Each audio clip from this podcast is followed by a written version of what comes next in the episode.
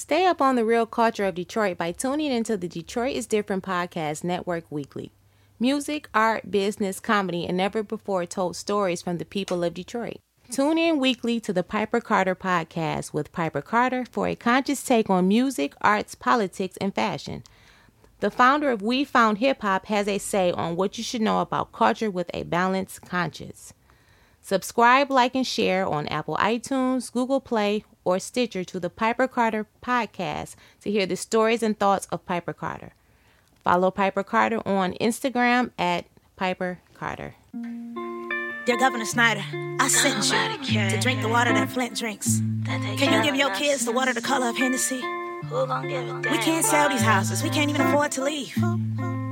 Dear neighbor, I'm writing in hopes that you care, that I can't breathe. And all these toxins you put in the air, you're killing me. My son's so out of breath, he can't chase his dreams. Diagnosed with asthma, age three.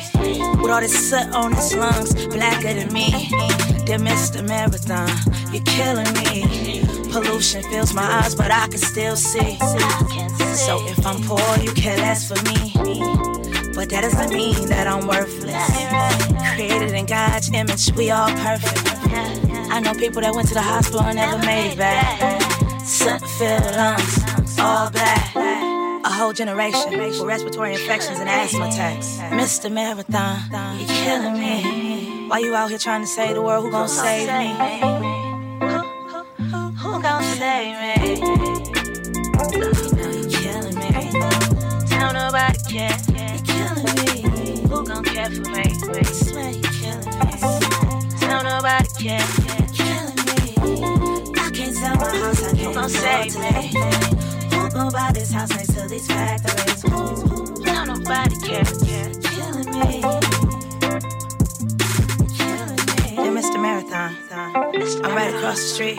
You know, 482, 17. I'm right here. Dear government, why you trying to save the world? Who gonna save me? Poison fills the air, then takes over trees. There's poison in the grass. That's what the cows eat. Then you chop it all up, and then you feed it to me. Is it all refinery? Killing me. U.S. Steel, you're killing me. Detroit wastewater, you're killing me. Because I'm poor, you care less for me. But that doesn't mean that I'm worthless. Created in God's image, we all perfect. Then Mr. Marathon, killing me. Tell nobody care. You're killing me. Who gon' care for me? I swear killing me. Tell nobody care. You're killing me. I can't sell my house, I can't afford to live. Who gon' buy this house next to these factories? Who, who, who, who? You're killing me. You're killing me. So we're back, and it is Detroit is different with Piper Carter on the Piper Carter podcast. So, um, how you doing, Brittany? I'm doing good, Piper. What's up with you? I'm good. I'm good. Our token millennial. Um, and then you know what? Um, we talk so much about um, like a lot of social justice issues and hip hop and all types of stuff in the community. Yes. And so um, we we had a conversation. I want to say probably like it was like two months ago about voting or about civic engagement. And um, can you talk about like what did you say at that time before we bring our guest in? Because I want I wanted her to hear that like because I'm going to frame the conversation before we bring her in. So you got to promise not to judge me. No, no judgment. judgment. All right, cool. So, um, I'm 28. I have voted uh, at every opportunity that I've had to vote. And uh, when it comes to black collectivism in 2018 and prior, I have not run across, uh, don't know much about it. So I'm talking off of feeling and gut. But I just have not run across historically where, uh, in the presidential elections, in terms where the black collective in the community has been pushed forward it seems like if I reach back into time, it would, you know, I could put any date on it, it would feel the same for black people, not necessarily with the rights to vote, but even when we're at our strongest. You see who's on my shirt. Um, the black collective doesn't move forward the way that it should with the amount of potential that we have now. I just think by nature we're meant to exist and we're a powerful being in the universe. So I think that our existence is no uh, is no surprise.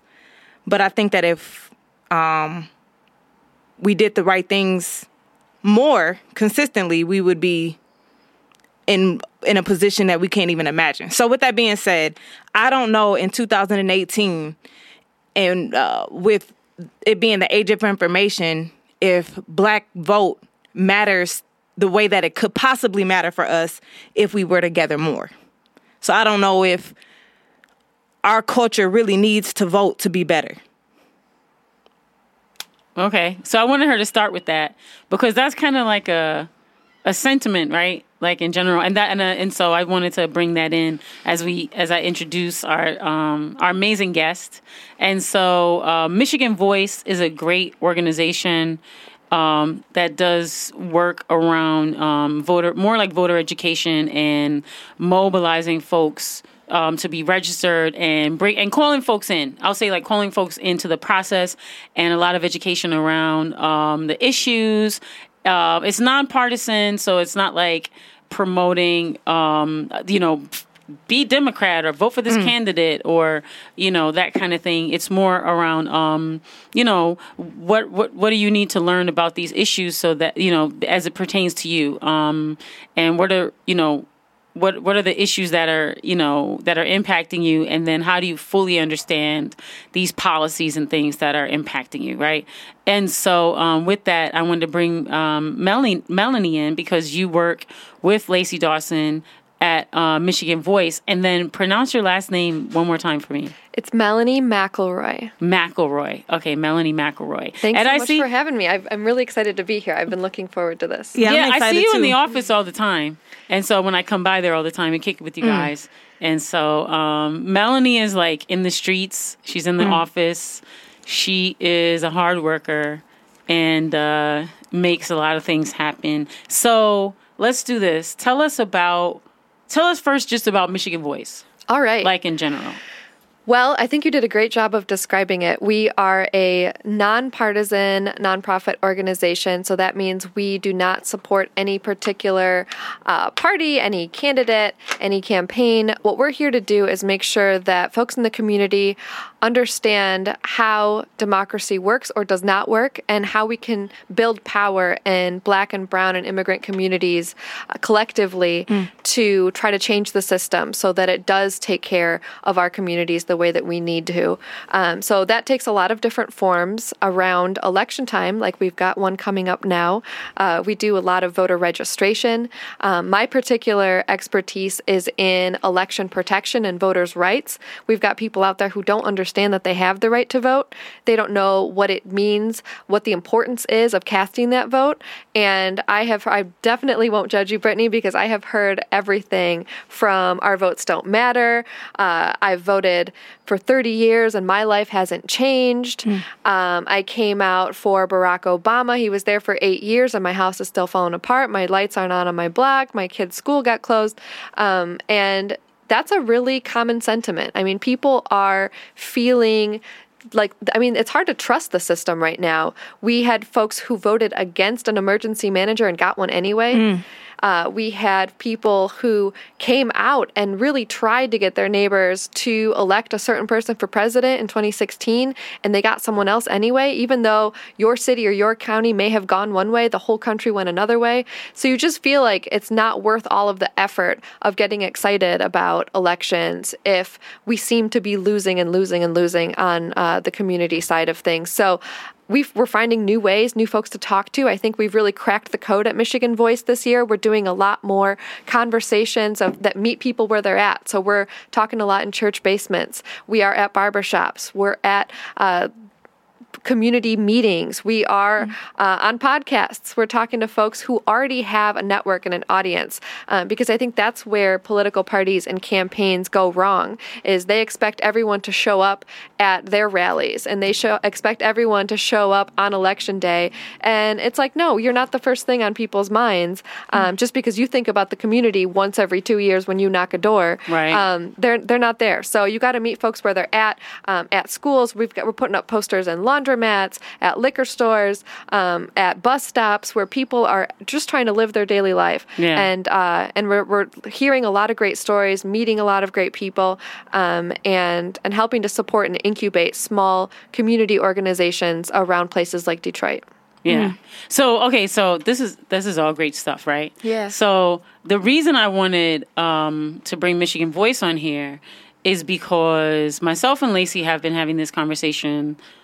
I want to say for maybe like three or four years now, something like that. And basically, the conversation is around exactly what you were talking about, right? So you've got the folks that are like, you need to vote because your ancestors died.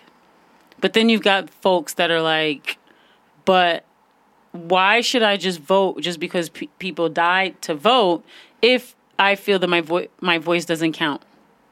Right? And that's like a real thing. And you brought some of the, you know, folks voted against the EAA. They got one anyway. They voted against the emergency manager. They got one anyway. The emergency manager uh, ruined the school system, you know, ruined the schools, ruined the water, right? Like, uh, I mean, and it was Detroit and, you know, and, and, and things we saw in Flint, right? We have poison water because of um, this decision to have an emergency manager and Governor Snyder deciding to shift the, you know, water source, right? Um, for economic reasons. When he clearly and his wife are co-owners of Nestle that pays like $200 a year to drain the Detroit River and they're still charging Flint residents that were poisoned back you know water like water bills for poison water right? So they don't even have forgiveness on those bills. So just nefarious stuff like that. And this dude is like still in office right? He's still so-called powerful. Um he decided that he's going to um cut off the water. They were getting the water bottles so he's decided he's going to cut that right? He's like oh we fixed the system. It's not fixed. Like it's still poison. The system is still trash. It doesn't work. The pipes are still corroded and he's going to cut off their water supply. So we know that the powers that be have really terrible things in store for us, like prisons instead of schools, um, or prisons instead of jobs, right? Um, or jobs in the prison, right? And so, you know, in our communities, um, we have we are we are um, living under these oppressive policies, and it's like a conundrum. It's like a double edged sword because it's like, okay, uh, folks are saying that they don't feel empowered to vote, but then the policy is like got its foot in your neck. Mm-hmm. So you're still like living the policy. You're still living the the impact of the policy, whether you decide to have an impact on whether that policy can even exist or not, right? Or be rewritten or be thrown out or something else be in its place. So I wanted to have you guys on here. One, because you do great work. Mm-hmm. Two, because we have a primary coming up. Three, because we got to look to 2020. Hmm. Four, because you do great work. Thank you, thank you. You know, five because you're great people. Six because you keep it real. And I'll say this: I go to the office a lot, and you know, we just kick it. Like sometimes I'll just come in there because the, the, you're in one of those. Um, buildings where different community organizations have offices, right? And so sometimes I'm going to other meetings and I'll just pop into the office like, "Hey, what's up, guys?" That sounds like a cool environment. It's a beautiful environment, and um, I mean, I'm also a table partner. You know, Yes. so I'm also at the table. Um, a ta- we'll talk about that. But I, I just, you know, um, I definitely wanted to have a conversation about voting, and I wanted to bring you guys on because it's a because you guys bring a different conversation to the voting conversation. Like you said, you guys are not here talking about, oh, you need to be, you need to vote Democrat because if you vote for the Green Party, you waste your vote, mm-hmm. or you're not there talking about, you know, oh well, you guys need to vote for Hillary Clinton, mm. you know, because she's a woman. You know what I mean? Regardless of if she respects black women or not, or do you know what I'm saying? So it's like what we and we have real conversations, and a lot of times when I want to get like clear on an issue or something like that, I might just come through That's what's up. and be like, hey, like, Lacey, what do you think about this? You know what I mean? And then it's like, oh, well, this or that. Or um, like most recently, which recently meaning um, before the primary, um, and I wanted you to talk about this a little bit. There was a petition that was announced late to the community, but it was announced like along was it a year ago or top of the year, and it got announced late to the community, and then folks were rushing around trying to, and it was to um, get folks on the charter commission, right? To like Exactly. to uh, to change the Detroit City Charter, which is like a huge thing. And so um, folks were informed about it. Well, certain folks were informed about it late, and they were like, "Oh, well, you can you can." What was it like? They changed the amount of signatures that they needed. Yeah, the, Yeah. the city clerk actually made it easier for people to gather signatures. They were only given, I think it was 72 hours to gather these signatures to make it on the ballot because not enough people were coming forward to try to get on the ballot to warrant a primary election. Uh, so she decided she'll, as many people as could gather signatures could be on on the general ballot.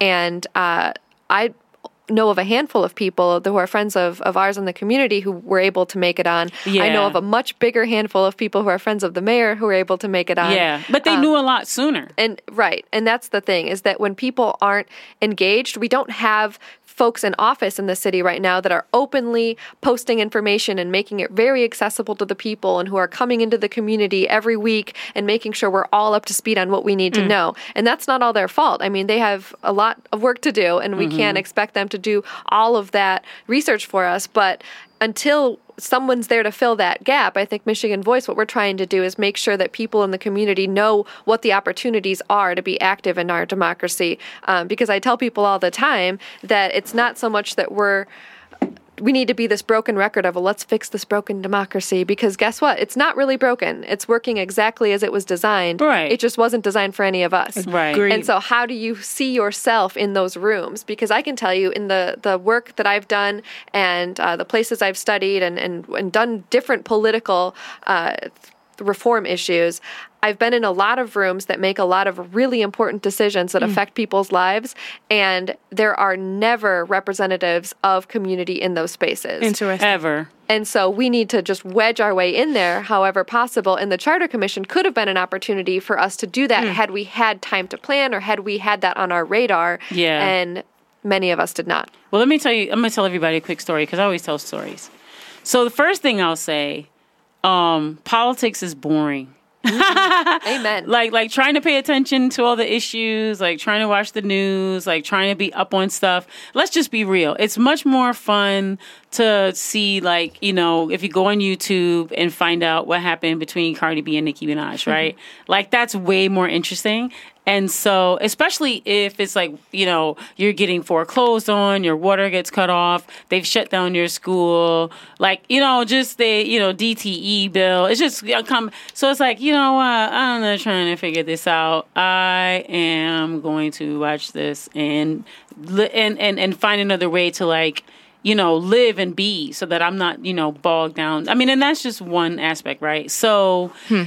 Part of what I feel that Michigan Voice does really, really well is make it accessible and like be able to have these really complex conversations around issues and then put them in plain language. So the story I wanted to tell you is um I I watch C-SPAN, right? One of the most boring things you could ever watch. Uh it's it's it's it's like the 180 degree opposite of like a music video. like C-SPAN is terrible, but C-SPAN, if you ever could like spend some time, it's like reading the Wall Street Journal or anything like that, right? It's like if you have if if you could like put C-SPAN on like somewhere and just like let it play and kind of keep it going while you do other things, hmm. that's kind of what I what I do. You will learn so much because like a plethora like completely so much information goes on on C-SPAN but the way that they talk on there is like drones on in monotone. And it's like and it, and it'll be like really difficult to follow and then the language. So anyway um some years ago it was it was uh i believe around 2012 and um i was watching c-span and um in brief there was a um i believe it was a bill right? And so when um, they show these different you know these different scenes if you will right when they're on the, the senate floor or the house floor when they show this they're you're basically just looking at like a real time video for like 24 hours. So long story short um, imagine if someone just took a video camera and just stuck it, which which is what it is, right? They just stick it there. So sometimes it's a really exciting day, and you know sometimes people come to work because like a lot of times these senators and um and, and representatives and things, a lot of times they don't even freaking come to work. You know what I mean? Which is a problem, which is problematic. So a lot of these people that are elected officials, they don't even like actually show up to like do their job. So when you watch C-SPAN a lot, you'll get to see like who's coming in and sitting in these seats every single day, like who's sitting in on these decisions, like what type of decisions are being made, like you know what what the outcomes and things are.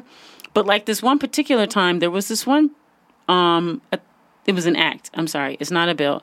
It was an act, and um, it was on the floor. And so basically, um, there so you know you have the kind of like super protocol right? So um and then and then they have breaks and then they have lunch and then they might have like multiple issues going on at the same time and then they have to you know do the certain protocol to like interrupt to like ask for the floor to like speak and that kind of thing. And so at this one particular time they were talking about this one one bill or act or whatever in particular and um then the chair, you know, it's like, okay, well, so the chair recognized. So one of the gentlemen was like, you know, basically he's like, excuse me, I just got something really brief that I just want to put on the floor. So imagine they're already talking about this one law or bill or act or whatever they're trying to get through. And then he just rolls up like, hey, look, I just got this real quick one. And, um, if we could just get to this one real quick, I'll just get like, let me get this one real quick and I'll just get right out your way. And I mean, but he didn't say like that, but it's more like, you know, do you yield and all this kind of So then he asks on the floor, you know, for the gentleman that was presenting previously. He's like, what you know, is it is it cool? You know, can I can I interrupt and get this through? He's like, sure, because he was kind of droning on in his thing. And um he puts it forth, and I don't remember the number, but whatever number it is, you know, uh, one, two, three, four, five point seven, three, two, whatever. So um, he's like, so the chair is like, okay, um, such and such, you know, is is uh this this act or bill of law or whatever is on the floor. Um, is it recognized? Yes. Um, all agree and then people sure whatever you know it's like no one even says like you know he's like anyone oppose no one oppose he's like okay boom so act blah blah blah is pushed through it it wins and do you know what that was What was it? the indefinite detention bill Stop. Wow. the indefinite detention bill. I mean, I didn't learn learn it till later because you know I'm like a nerd like that and follow all that crap. But yeah, indefinite detention bill. If you don't know what um, the indefinite detention bill is, it means that you can be detained indefinitely for an in, indefinite reason for an indefinite amount of time, which means that you're not Mirandized, you're held, you're not owed a phone call. You're no no one needs to be notified that you've been detained. They can keep you, like I said, for an indefinite reason, meaning like there it doesn't have to be any it doesn't have to be related to any like legal reason. It could be an indefinite reason. And and what they were using that for initially was the so-called catch. I'm putting catch in like air quotes. Um, so-called immigrants and undocumented folks in um, Arizona, and that's where that's where that kind of that's where that actually like originated. And they were like, "Oh, we need to actually put that in the federal, like that needs to be like some that that that's hot right there. Like we need that on a federal level, and so that's how that actually got pushed through. Wow. That was that was Obama. Obama pushed that through, so it made it to Obama, and he had an opportunity to say or veto it or whatever the word is called to say like no i don't think this is a good idea i don't want it and he pushed he signed it that's one of the that's one of the ones that was like a death blow. I mean there have been many but the indefinite detention bill if people are thinking that that doesn't have anything to do with them what what that has allowed if you've if you've been on the streets and especially in the hood if you've noticed the escalation in um, stops, in being traffic stops, if you've noticed the escalation in um, police being able to just randomly go, you know, frisk people um, at, at random traffic stops, um, it if you've noticed um, where uh, police will stop you um, and then they'll uh, they don't they don't give you um, a reason why they stop you they don't because now under that um if you could be a so-called suspected terrorist and so if if under the discretion right of the officer and and I mean officer meaning like it could be a city police it could be county it could be border patrol mm. you know it could be any any any it could be FBI you know any level whenever they want to decide that that you're going to be a criminal, then they could just throw. It's like playing spades, and you have like the blind joker. Hmm. You know what I'm saying? It's like having a big joker in spades. It's basically like having a big joker in spades in your hand. So at any, it could be anything at any time. Whenever they feel like it's like, oh, if if if they just if they just really want to put that on you, then they could put that on you, and and basically you have no recourse for that. You would need like big big bank bunk, you know, big money to like fight against that. Because you're basically fighting against like like an invisible ghost, right? How do you prove that you're not a terrorist? I mean, what's the process for proving that you're not involved in any you understand what I'm saying? Yes. In any terrorist so um so that's and and and how that relates because I know a lot of people are thinking like, well, I've been in this country my whole life. That doesn't have anything to do with me. Well, there was an incident. I want to say probably like four years ago here in Detroit, um, on the west side, where the police were looking for a guy, and they went to the wrong house, but they were able to drag him out of the house because they said that they were looking for a fugitive under the indefinite detention bill, right? They end up Wow. murdering this guy, right? Right there, like in front of everyone. And long story short, um, the guy was like a non-violent offender, if you will. He was a drug dealer, okay? And I know, you know, we could call drug dealers violent or not violent, but let's just say he didn't have violence on his record. His record was selling drugs, right? And so, um, in terms of policy, they changed the policy on the amount of uh, cocaine or whatever, right, that you can have on you before you are labeled a violent offender. And so they reduced the amount that you have to have on you to be labeled a violent offender. Wow. So if you're labeled a violent offender, and when I say labeled, I don't mean like, nah, nah, you're a violent offender. I mean like an actual label Right. that goes on your record that follows you, like a tag. So if you're labeled a violent offender, right, and that comes in front of someone, like what does that mean per se? That means you need to be dealt with, right, in a certain way. And there's starting to deal with these so-called violent offenders under all these so-called like terrorist acts or terrorist laws. And so indefinite detention bill is one of them. There are plenty. There's a long list of them under like Patriot Act where they all first came from. But I'm saying that to say that when people say that this doesn't impact me and when I vote it doesn't mean anything blah blah blah but the level of um, criminality and policing that happens in black and brown communities just on a regular basis, just a basic traffic stop, just a basic encounter right. with the police. Those things can be dealt with through policies. They're being dealt with now through policies. Hmm. Like right now, those are actual policies, so they're able to really, you know, dehumanize you because they they have put policies in place. So the stuff they're doing is legal now. Mm-hmm. And so, you know, so that I just wanted to kind of put that out there that like it's really important to like talk about the things that are important to people so that people can be called in to like really understand their connection to being able to change policies because I think that that's where people are looking at it like what could I do about that? I can't do nothing about no police when if we can get some of these policies Absolutely. changed, right?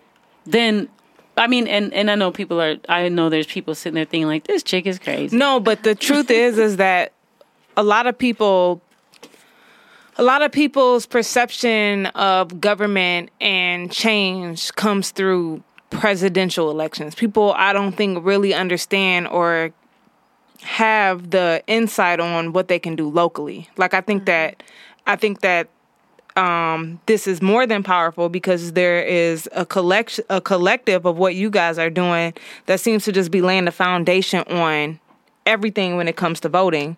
Because e- like that's what I honestly, I honestly need.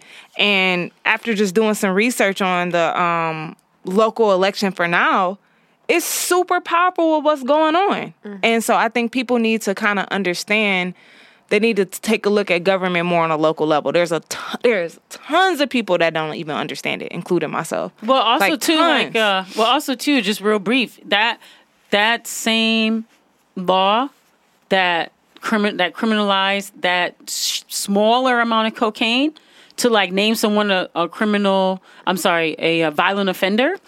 violent offenders also at I think it was 2016. I think it's 2015, 2016 um, that was when um, it was decided they created another policy where uh, people labeled as a violent offender cannot receive food assistance.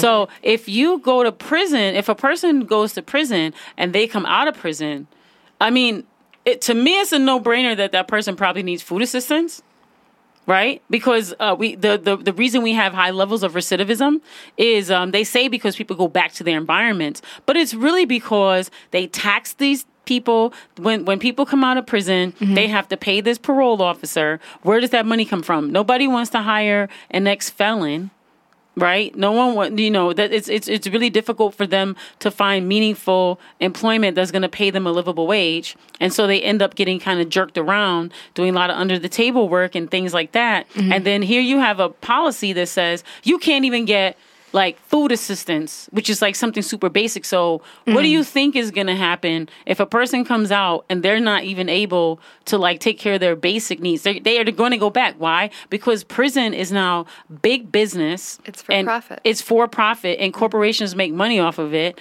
and they they want to keep bodies in that system. That's right. And and so I'm saying I'm saying that to say that the same people who keep saying that they don't vote because none of this stuff is impacting them or it don't matter to them are the very people that are most impacted by mm. the policies. You're totally right, Piper. And one thing that I hear a lot is people, oh, I'm taking a break from politics. It's just too hectic right now. It's too noisy. It's too like it's it's breaking up my family. It's breaking up my friend group. I just mm. don't even want to hear. I don't even listen to NPR anymore. And what I remind people is that you may choose not to be political, but your landlord's going to be political. Your mm-hmm. insurance company is going to be hmm. political. Your employer is going to be political. Your mm-hmm. parole officer is going to be political. Every single entity that rules any part of your life or that keeps you down or that keeps you in some form of bondage is there politically. Right. And they're going to make sure their agenda passes. So you got to make sure that yours is there too. And I want to circle this back to voting rights because one of the biggest misconceptions in Michigan is that felons don't have the right to vote. And in Michigan, you can vote with a felony, you can vote on on parole, you can vote on probation, and you can even vote in jail if you're awaiting trial, you're mm-hmm. Wow. awaiting conviction. You can vote absentee from a county jail. And folks don't know this. And unfortunately, we've got parole officers and parole agencies who are giving people the wrong information. Mm. So I've talked to people who for 40 years have not voted because they thought their felony prohibited them from voting. And it's mm. just not true. In other states, I'm only speaking for Michigan because in Texas, you'll get sent back for another five years if they, you get caught voting Wow. with a felony. Yes. And so it's very common for folks to bunk up with people from other states. And so it's very common for information to get spread from one friend to another. And you are, don't, aren't aware that in your home state, actually, once you get back, you might have the right to vote. So the most important thing, if anyone could just remember one message from today, is that felons can vote in Michigan. And if someone has told you otherwise, contact Michigan Voice, contact Piper. We'll make sure that you get the right uh, written information so that you can. Uh, not only advocate for yourself, but tell other people that they have the right to vote. You have the right to register at the city clerk's office, at the county clerk's office, um, at the Secretary of State's office when you get a driver's license. Um, but I should also add that probably the second most confusing thing about voting rights in Michigan is that people think if they don't have a driver's license, which we know folks all over the city don't have driver's licenses for whatever reason, Yeah. that you can't Riding vote. dirty. And that's not true. And that's not true. You can vote no matter what your insurance looks like. You can mat- vote no matter what your foreclosure process looks like. You can vote if you are completely homeless or transient. What if your water's cut off? You can vote if your water's cut What off. What if you lose your house? you can vote if you lose your house. what if you're homeless? You, You just can need vote- some type of piece of identification. all you right? need to do when you register to vote is if you have a social security number, you can use the last mm. four digits of that. If you have a driver's license, you can use the digits of that. Um, and then what happens when you go to vote? If you don't have a driver's license, all you do is you ask them for an affidavit, which is right there on the same piece of paper you got to write your name on anyway to get your ballot. You flip that over, and by signing your name on that, you identified yourself through your signature because they have your signature on file at the state already. And so they're just using that same signature and they will hand you a normal ballot. You don't have to have a special ballot. You don't have to have an embarrassing ballot in the corner, a provisional, anything like that. You you can vote with a regular ballot without a photo ID. So if the two things stick with you and nothing else today, uh, you can vote with a felony on parole, on probation, or in jail awaiting trial, and you do not need a driver's license in order to vote in Michigan. But hurry up if you're not registered because October 9th, next Tuesday, a week from today, is the last day to register to vote if you want to vote on November 6th of this year. It's we've got a weird law in Michigan again. If we paid attention to policy, we could change that because other states allow you to vote to register to vote much closer to the election or on election day. wow. That's just one of the barriers that we have because guess what? To everybody who doesn't like voting or has never voted or doesn't see the importance of it, that was not your idea. The other Right. side, the oppressor, does not want you to vote. They never did. So let's talk about that because, um, you know, I think I was having a conversation with Lacey, and I've seen videos about it. But long story short, um, we see a lot of voter suppression. We see a lot of voter intimidation. We see it. We see it like a lot of like I want to say people in Texas lying, talking about um, voter fraud. Mm-hmm. Like in real life, let's be real. does People ain't not commit no voter fraud. It does not. I mean, just let's let's. what's- what's I want voter people to think about it. So when people say voter fraud, that what they're tr- the narrative that they're trying to promote is that there are people who don't have the right to vote who are outcasting ballots. So there are people voting in their dead grandma's name. There are people who are not citizens of the United States getting registered and going out and voting in droves. We have no data to support any of this. And what we have, in fact, is a lot of sloppy clerical errors that are happening at the Secretary of State and clerk's offices, where when someone who is not a citizen but maybe is a green card holder, my mom was one her whole life, uh, a lot of people just come over here, marry someone from the States for whatever reason, don't get to go through the whole citizenship process, but you have a green card, you have a driver's license, you have a social security number, you're working, you're living your life. Um, because you went through that process to get those other government documents, primarily your driver's license, in Michigan, they match the DMV uh, file for people with driver's licenses with the voter file. Um, that's called Motor Voter. So when you go to get your driver's license, they'll ask you if you want to register to vote. And because those two lists are so close together in the database, sometimes people who have driver's licenses just get automatically put on the voter registration list, even if they didn't ask for it. So a person who's not a citizen of this country can accidentally get sent materials saying, You've been registered to vote. This is where you show up. This is what you do. Here are your candidates. And then they get put in the voter activation network, the VAN, which is what we campaigns and nonprofits use to remind people to vote. So then we're showing up to their doors and calling them and reminding them to go out to vote. So who are they to think that they don't have the right to vote if they were put on a list accidentally? And unfortunately, if a person in that circumstance is caught voting, not only are they committing a felony, they uh, are risking deportation, they're risking any sort of process to become a citizen in the U.S. And that all happened because of a clerical error. So that's why it's really important to see who we're electing to Secretary of State. That's going to be up in November. Who we elect to city clerk and county clerk. Those will be up in a couple of years. Um, because these are the people that handle the sensitive information. And unfortunately, the other side takes one instance in which they can find something went wrong and they try to put the attention on that because what they want to do is expand these Jim Crow laws that we've got. Never, we never got rid of them. They're just changing a little bit in the way that they look. It might not be a man with a bat and a dog standing outside of a polling place, but it will be the fact that you have to register 30 days before an election, even though campaign ads don't run sometimes until a week before the election, or someone might not come to your door trying to get you excited about a, a candidate until a week before the election. But if you're not registered, it's too late. So there's a lot that we could be doing in Michigan to modernize our elections, to make them easier, to make them uh, more engaging of our citizenry. We could be making it easier for students to vote. We could have online voter registration, which mm. some states have. We don't. You got to do it in person. You got to do it in the mail, fill out a piece of paper. Um, so these are all intentional barriers that we have to the ballot box. And when you think about this being a fundamental right as an American, why do you have to jump through a million hoops just to cast your ballot, whether it's a long line on election day because they purposely don't put out enough booths for everybody, or they don't anticipate how many people are going to turn out, or the machines break and nobody quickly goes to fix them. Mm. There's just a lot that can happen, and not all of it is evil and plotted by one political party or another. it's just the way that our polling places are managed. If mm. you can get people, millions of people in and out of Space Mountain on Disney World or in Disney World uh, in a matter of 30 minutes, why can't we get voters? Voters through a polling place, filling out their ballots, putting them in the optical scan machine, and out with their I voted stickers in less than three hours. Well, so uh, okay, so that brings me to this other thing. Um, voting for people who don't vote or don't participate or who don't read or who aren't engaged or who don't care can be like pretty difficult, right? Mm-hmm. So let's talk about November. Let's talk about um, the different like what what all is up.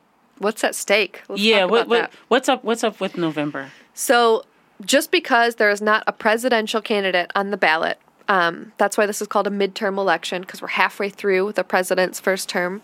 Um, that does not mean that there is not important stuff going on. I often argue that there is actually more important stuff going on because this is when we really focus on our state. And if you followed any kind of news in the last five years, our state's not doing so well. Um, we've got problems that stem from emergency managers. We already talked about Flint. We've got the same problems here in Detroit. We've got poisoned water in Kalamazoo.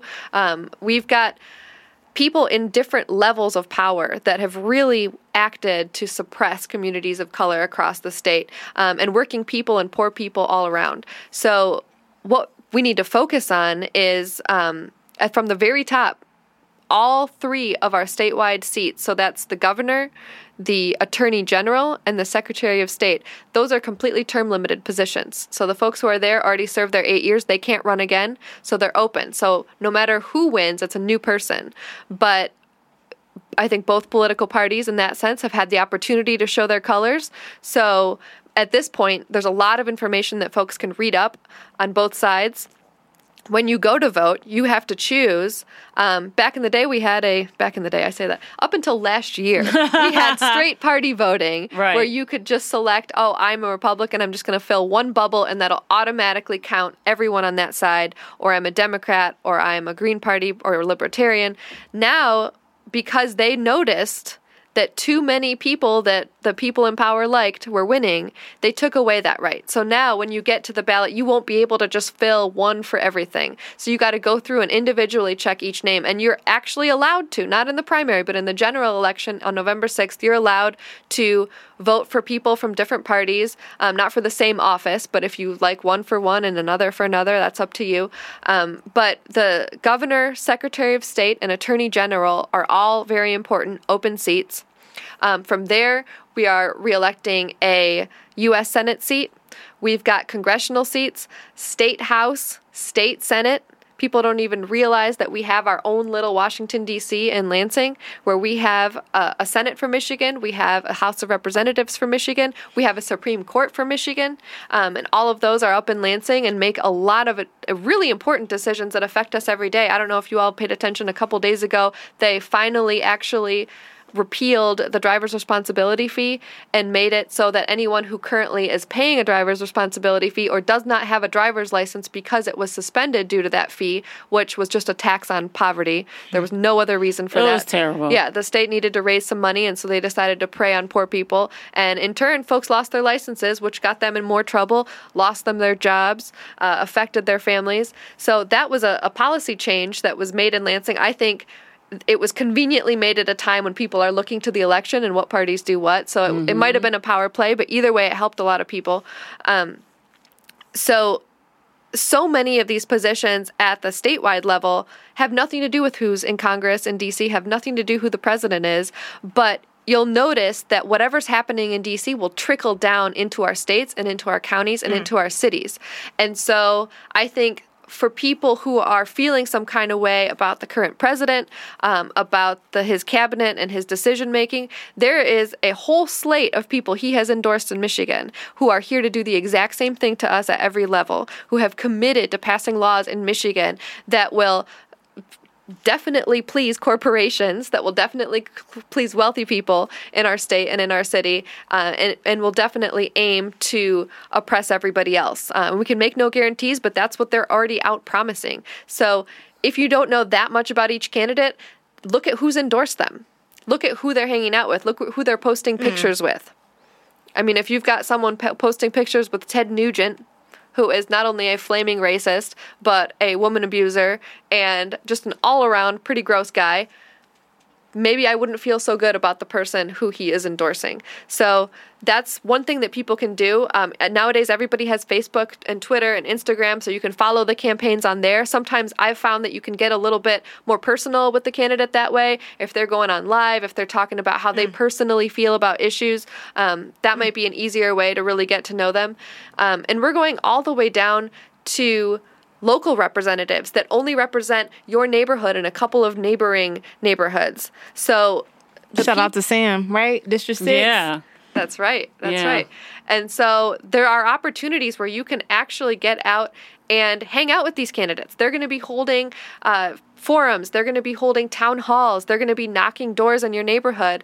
And I, for one, am too busy to take a lot of the phone calls that I get from robots coming up on election day. But if I didn't know about the candidates, that would be a really great time to actually hold them accountable to the things that I care. So oh, if I vote for you, then what are you going to do for me? What, what, how do you feel about these issues? I'm having pro- trouble with my children's school. I'm having trouble with the quality of my water. I'm having trouble finding a job because I have a felony and there's a checkbox that I have to fill out when I go to apply for a job and ban the box. Precisely. That's policy right there. And that, that can happen at the city level, that should be happening at the state and national level. So these if if we're not doing our job in telling candidates what we want to see in our neighborhoods, then it'll be much easier for them to turn around and listen to the lobbyists and the corporations that are cutting them way fatter checks than we can. Mm. I don't know about you, Piper. I can't. I sure can't cut anyone a check this year.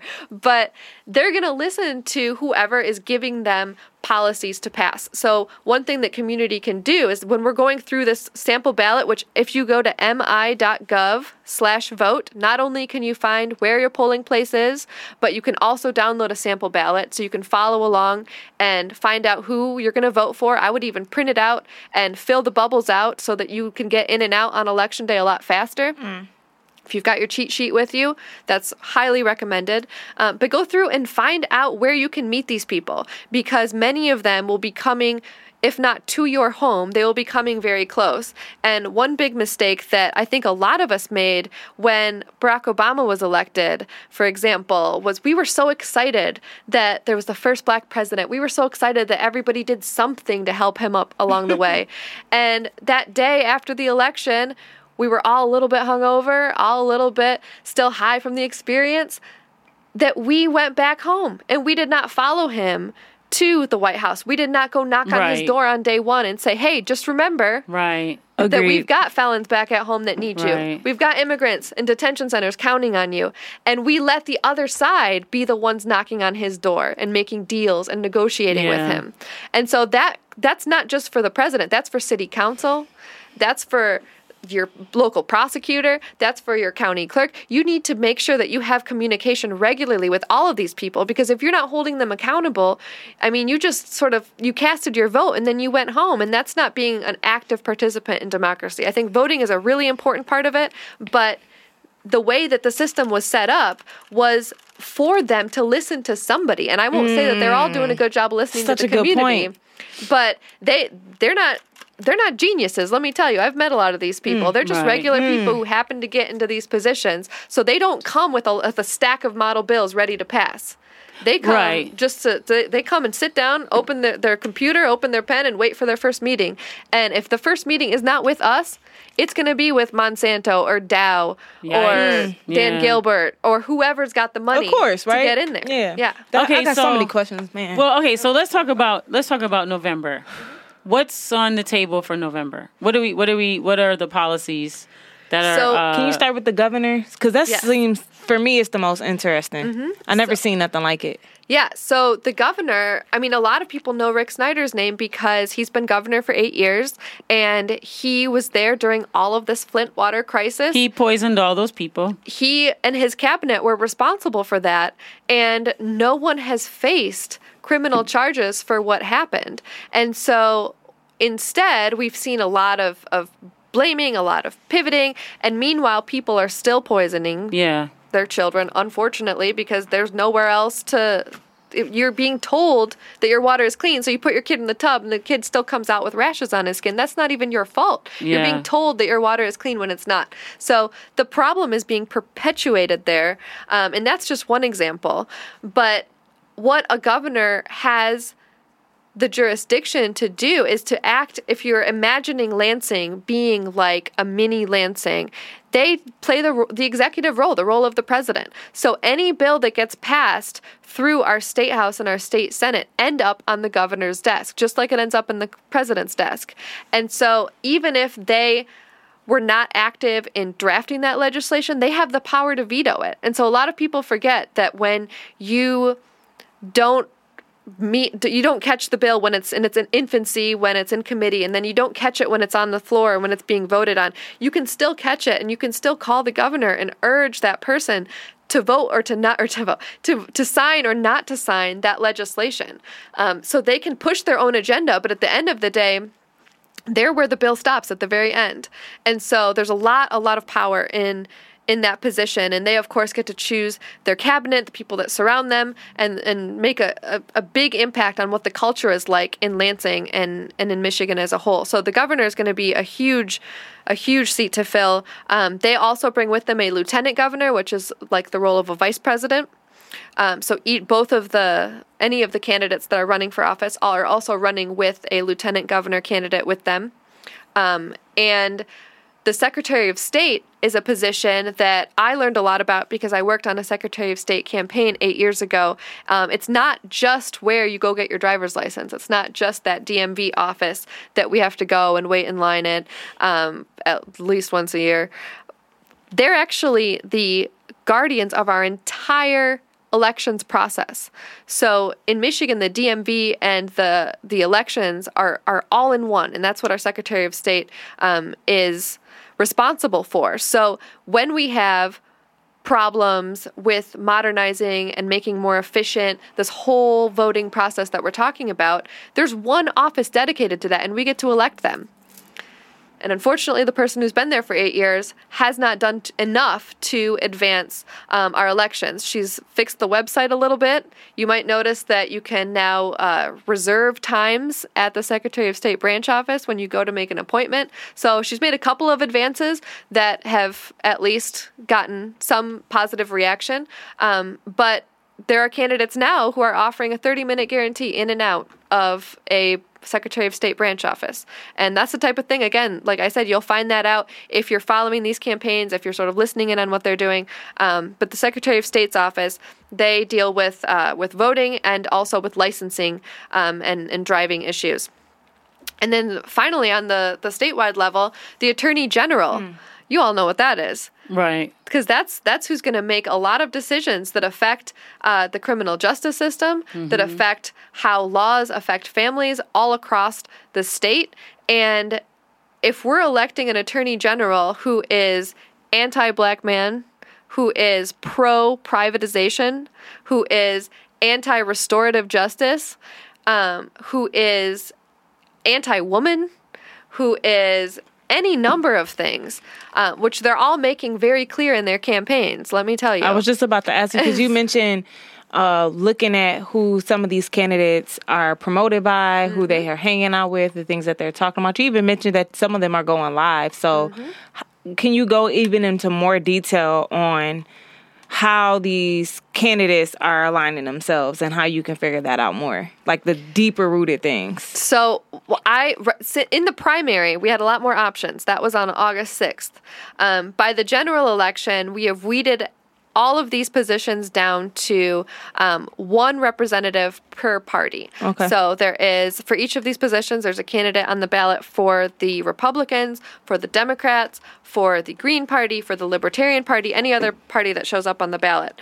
Um, so that makes it a lot easier to know sometimes what how people align on the different issues and it makes it easier to look them up and to learn about them. Because I work with a nonpartisan organization I can't go too deeply into each of the campaigns but if you just google every single one of those positions it'll Pop it'll up. it'll it'll show that for you. And again it's Michigan no sorry mi gov slash vote is where you can look up your polling place and download a sample ballot. So when you look at that sample ballot, um, if you're looking online, most uh, all of the positions you can click on the name and it takes you right to their campaign website.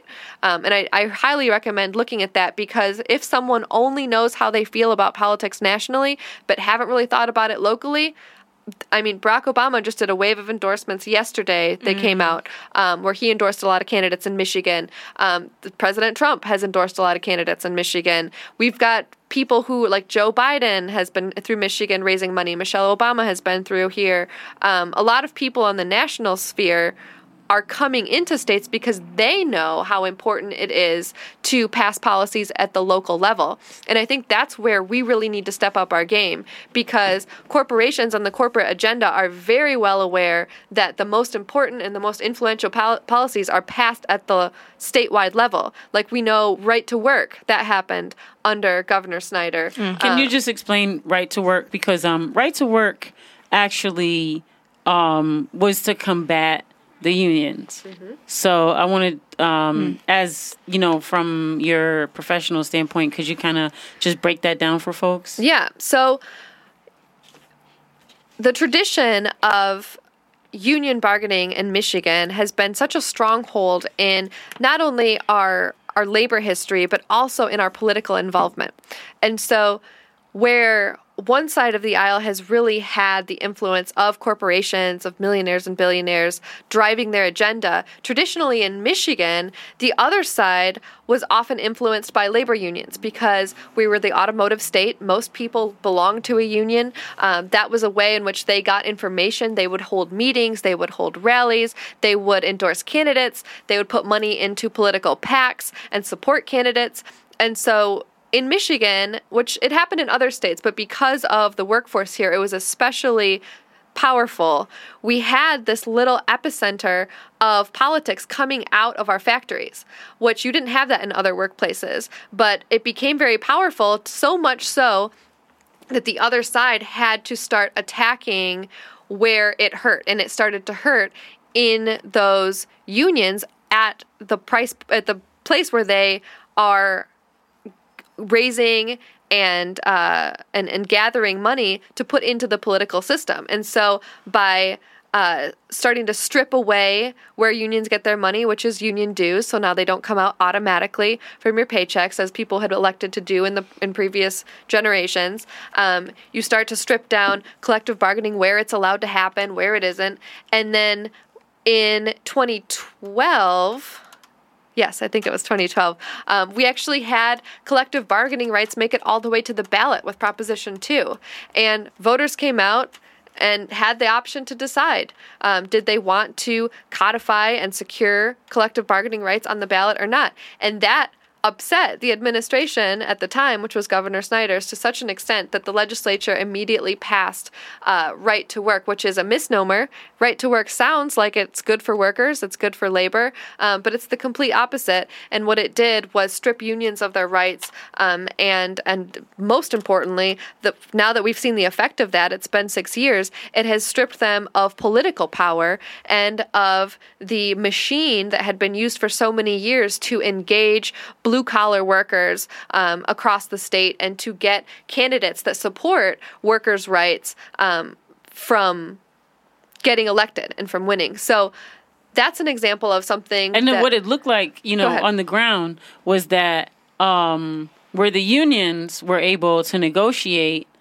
um, and and had already had many, you know, um, had already had many, uh, what should I say, policies in place, mm-hmm. right? Union policies in place around things like when you can have a break or how long your exactly. break should be, you know, and what time or um, when you should have a lunch um, or a dinner or a breakfast, right, within a shift, or how long a shift could be, um, how you should be treated, um, if you have a more dangerous job. So, like things like emissions or like what chemicals you are not allowed to be exposed to, or um, the conditions of the space in which you work, or um, different things around the way that um, your employer uh, can communicate with you. Mm-hmm. Um, that they mm. they need to inform you of. Um, you know they have, they have to speak to you a certain way or they have to give you certain information or you're allowed to be involved in this entire process so with the unions um, the worker there, there had been a lot of work done so that the worker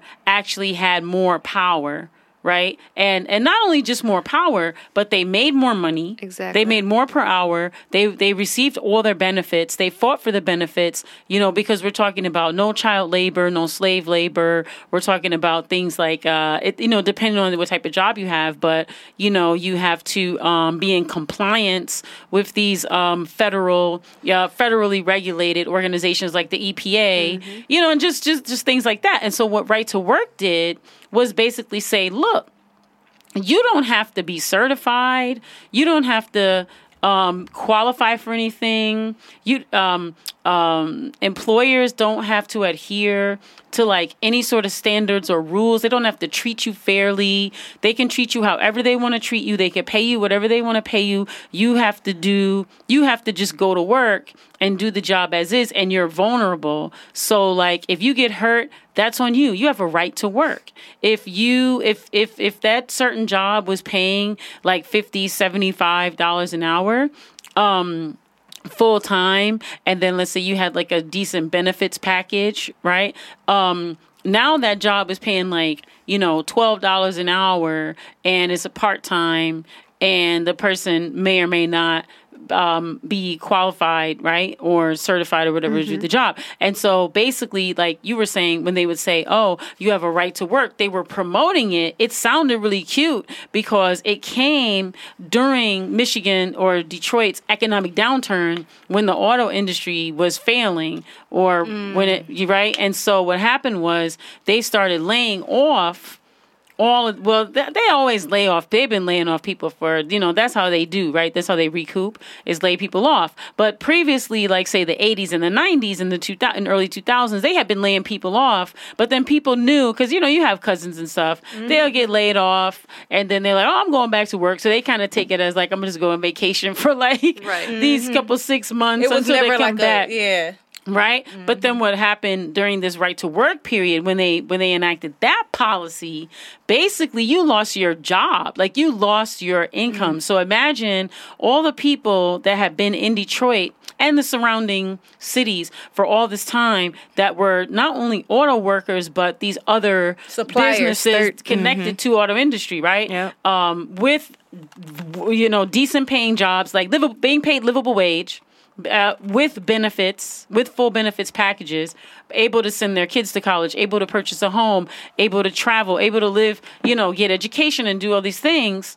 Um, now you had whole droves of families, you know, um, getting into this into into uh, insurmountable debt because they were lo- they were losing their homes to foreclosures because they were coupling that they were like coupling that with like the whole housing scheme that went on with the foreclosure schemes. And so in Detroit and the surrounding areas it was hit like a double triple quadruple hard because not only were they doing that but they were shutting off people's water and they were poisoning people with water and they were closing the schools. And so all they put all these policies on top of each other. And so when you're when you're sinking and you're like oh my god i used to have a house. I used to have my car. I used to you know be able to do these things. And then someone and you were making 50 an hour 75 an hour. And then um you know your your family is struggling.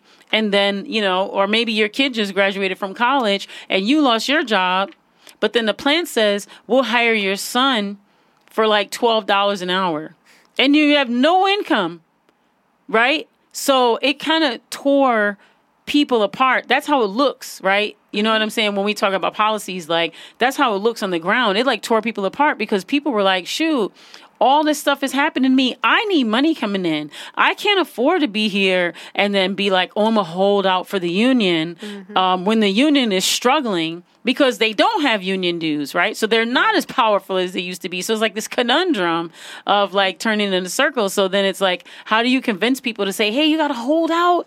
because you got to hold out for the union and it's like hey look at all these insurmountable bills and stuff i'm i'm sinking right now like i need something so i'm about to take this $12 an hour with no benefits and maybe you know i'm gonna, uh, I'm gonna lose my home. I gotta go get this apartment. You know what i'm saying? I used to have a decent car. I'm gonna just get me a hoopty. You understand what I'm saying? I'm gonna leave my home that I built and I'm gonna just get me a little apartment in the suburbs and I'm gonna change my lifestyle. And so that is what has allowed the feeding ground or that's what created the barrenness within the city because people are like i need to leave. So then when people are making this stuff up like oh people just left when they created these conditions that forced people out of homes that they owned for years and years and years to go rent because they were pushing that on people too. It was better to rent than to own because they were there was a development bubble. So now they're pushing that, right? So now they're pushing people to the margins and pushing them into the suburbs. And that is what allowed for the gentrification to come so strong into the city because then it allowed all these developers, right? Because they were marketing it as look at these stupid black people that were in power that ruined the city, that made bad decisions. You could come here and it's a blank slate and you can get uh, properties for a dollar because these people don't know what they have. And you know what i'm saying? That's what allowed for the development and gentrification to come in as strongly as it has come in. And so while people were literally dying and literally losing everything and unable to hold everything together there were other people that had lots and lots of means that were that were x amount of money to purchase a building uh, and fix it up was nothing to them. And it was all part of the strategy. It was all it part of the wasn't accidental that those At pieces of the puzzle came together. Everything you described from the beginning of the crumble of the auto industry all the way to the mass gentrification that we have now, that was Yep. all part of the Yeah, strategy. all of it. And we were Through in the room. policy. We were not in the room when they were making any of those decisions. That's all, and and that's you know I hate to be long winded, but I always am. But my point is that all of that is policy. Mm-hmm. So and when Pete, like I said, when people say I don't vote, it doesn't impact me. Those are people that were impacted, whether they voted or they didn't vote. So Understood. people in the city mm-hmm. are still impacted whether they vote or whether they don't vote. So imagine if more people were just more engaged and we're able to interface and interact and engage to a point where they get to understand like what's wrong with the policy, why they don't want a policy, or why they do want a policy, why they don't want a candidate, why they do want a candidate. That's and and it, and and it is more. Uh, you do have more of an impact on the ground because you get to see these people. I see my city council at the gym. You know what I'm mm-hmm. saying? I I go to city council meetings, yes. And, you know, I'm just one of those kind of nerdy people where where I know every single city council. I know every That's single seated city council person right now. You know why? Because not only do I go to city council meetings, but I see them around the. I see them got you. around. Mm-hmm. You know what I'm saying? And and I and and they know me. And when they see me, they're like, "Hey, pipe, what's up?" And I'm like, "Hey, what about this? What about that?" And they're like, "Okay." Come, you know, come see me. Come check. You understand what I'm saying? That that's that's what you can do when you when you're able to, you know, be on a local level. Can you imagine? Like I'm going to DC uh tomorrow and these next few days to like you know protest against Kavanaugh, Mm-hmm. but I highly doubt that I'm gonna get to go to Kavanaugh and be like, bro, what were you thinking? Like I you need got some you. Mm-hmm. therapy. You understand what I'm saying? Like, because it's not even about him; it's about the system. So let's It's attack about the that. system. But you made me think of something really important. Then I want to totally punt it over to Brittany because you are the voice of millennial Detroit. You are who Yes. we're trying to reach.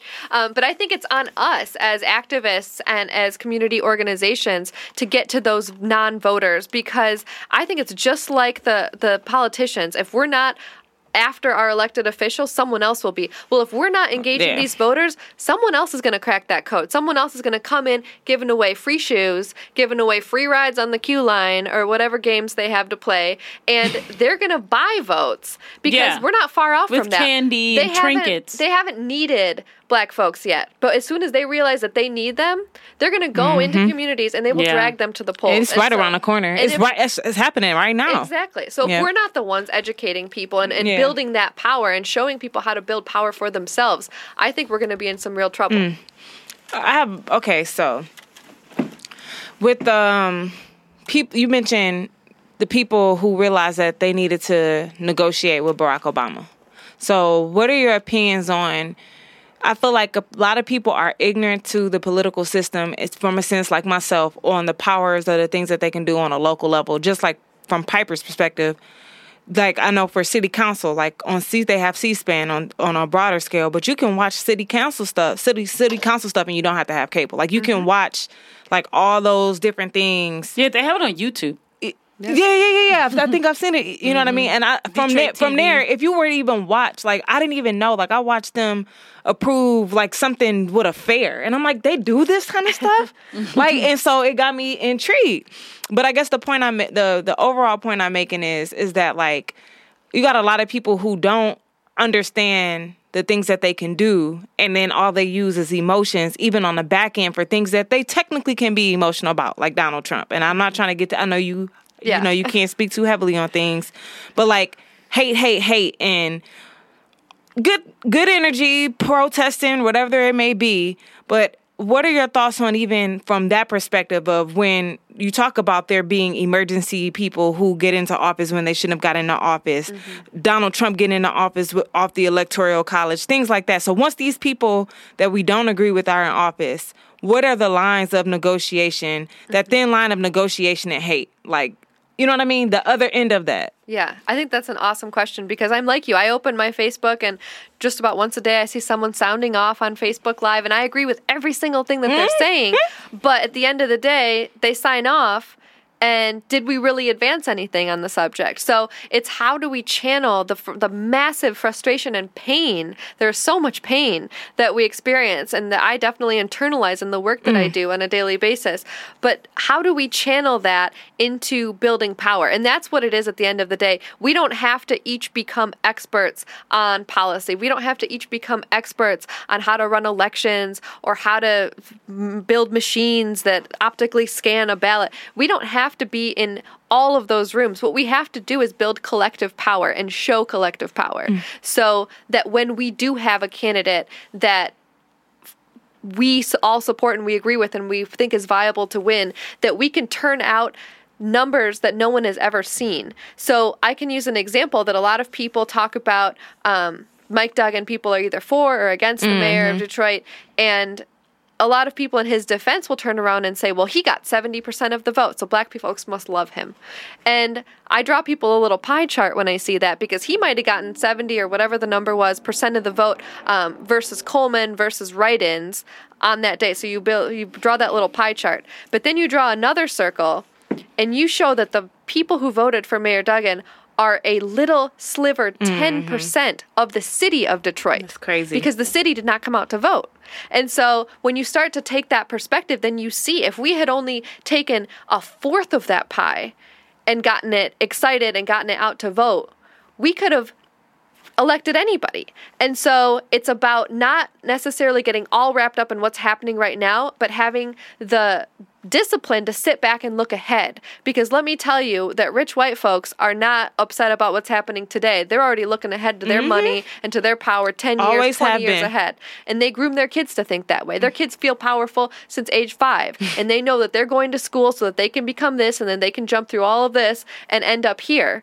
And we're so busy experiencing and living and surviving and carrying trauma and carrying mm. pain and carrying struggle that oftentimes communities of color don't have the opportunity to have that mm. foresight. So disciplining ourselves to think ahead and think thinking that you know what we might lose this and this and this but mm. our long game is over here. I like that. we want to take back the state house or we want to take back the the mayor's seat or we want to take back the governorship but, but knowing that we're going to lose stuff along the way building that collective power, getting people excited, not right now in November. We're almost too late. We're cramming for the test. It is 35 days until the election. And if we're trying to convince people that democracy works now, we probably won't get them by November 6th. But if we wake up on January 1st, no matter who's getting inaugurated into the governorship and into all of these other positions, and if we get into our communities and our church basements and our radio stations and whatever clubs or black clubs we meet in, and if we start talking now about, well, let's just, you know, now that we're, we're calm, we're not busy, we're not frantic, let's make a list of things we want to see in our ideal community, mm. things that would please us, things that would heal us, things that would help us, things that would elevate us. And then work with people like us at Michigan Voice or other organizations who might have that perspective on how you build a strategic plan and work towards that. Raise money for it. Figure out who you need to bring into your circle to build that power. And then I think all we have to fight against then is this urge to compete with each other because you'll notice this Kavanaugh hearing has been the perfect example this week that we're over here crying over who said what and what said who and in the just the city of Detroit, our organizations and our organizers cannot get along. Our churches cannot get along. Our black clubs, our whatever, we're all fighting for resources because we've been convinced that we are in a place of scarcity. And to some extent we are, but to another extent, mm. we just need to turn that around and look at the numbers from far away and see how powerful we could be because while we're over here fighting each other, Republicans who 100% know that guy did it and 100% feel bad for that woman and feel bad for their own daughters and their own wives and whatever, they're going to plow him through because they know that is the best for their power and their agenda. And in order for them to continue to hold power, he was the piece of the puzzle that they needed. Mm. And so they're not going to flinch. He will 100% be confirmed and he's going to 100% carry out whatever agenda he came to be. And so one thing that we do is we get distracted when we feel like the giant is too big to fight, we fight each other. And that's very mm. common. That happens with your siblings, that happens mm. with your friends, that happens in every setting. But we need to start seeing what from their playbook we can mimic. I don't want to Yes, ma'am. mimic oppre- oppressive structures in any imagination, but there are certain things that they do where they come together under a common goal.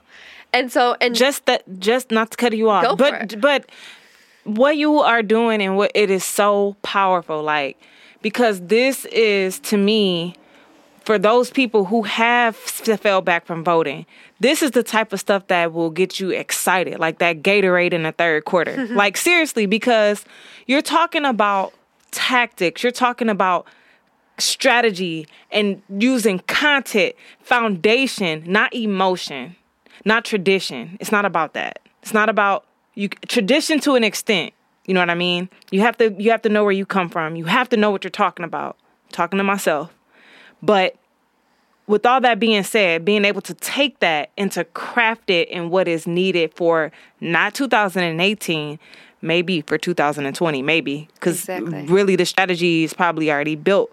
Shoot, the strategy is already built through 22 from looking at from the industry I'm I'm familiar with, which is the elevator industry.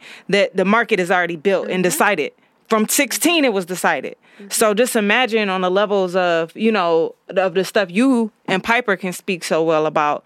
You know what I mean? But you are giving people a way to think, not swaying them, and that is so powerful. And that is what I feel like my generation needs is to have things broken down on a level where it can apply not just to politics, but it can apply to everything. You know what I mean? And it's all about like I said, meeting people where they're at, Mm. but also being that voice. So I just love that the women in hip hop and the hip hop caucus are taking democracy reform and voting rights and civic engagement into the work that they're already doing because you're able to meet people in Mm. a place where we Lacey and I can act as as hip as we think we are and we're not going to reach certain people and that's okay. But we are a resource to organizations that have a certain audience and that already have a certain rapport with people and if we can say hey these these laws are coming up maybe maybe think of some people you could talk to about them and then you all can package it in however way you want. I am so surprised how just in the last year listening to sometimes i take a break from political stuff and i'm just listening to the regular radio on my way to work or on my way home and i'll hear Charlamagne the god talking about politics. And uh, I- and he'll be talking about something really specific that's coming up or when when it was the primary election day in michigan all the detroit stations were saying oh you got to go out to vote. Go here. This is the website. This is that. And i was so impressed by that. And mm. so one thing i would say we do have a hotline that we use on election day for voters to call in if they're being turned away if they can't find their polling location if they're being intimidated.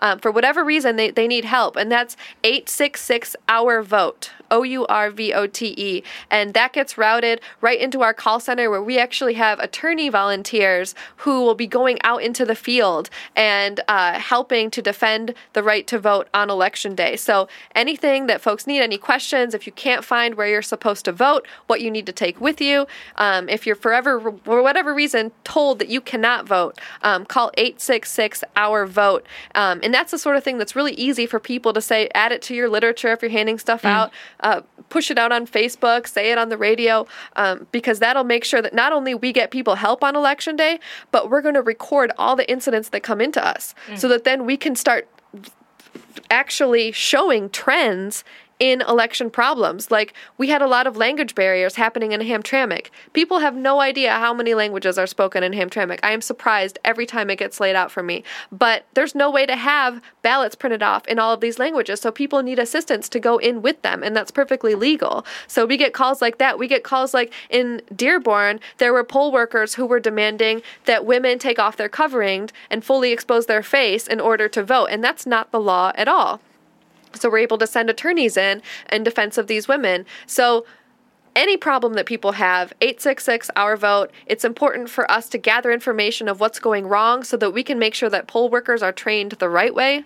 Um, you can always apply to be a poll worker at the Detroit City Clerk's office with Janice Winfrey. Um, there's not much time left, but that is a paid position on election day, um, and they will train you and get you working behind the desk at the polls. It's really important that we have folks of color in those positions so that we make sure that they look like the community that's coming in to vote, that we've got young folks that know how to use computers so that we can get in and out of there as fast as we can.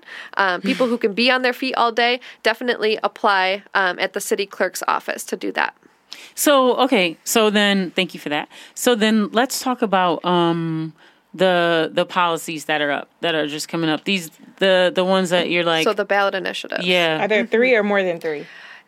Have are they still toying with those? I don't know. I think the absentee ballots are out, so they should be set.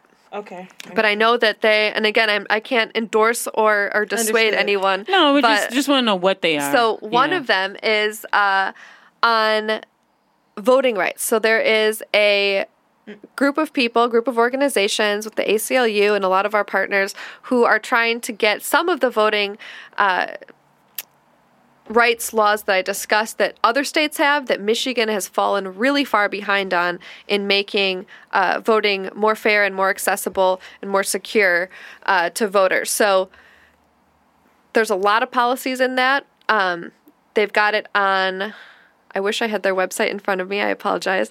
Um, but the campaign is called Promote the Vote. And they will be on the ballot. Uh, you can vote to add um, voters' rights legislation into law, and that's going to make voting more fair and accessible and secure.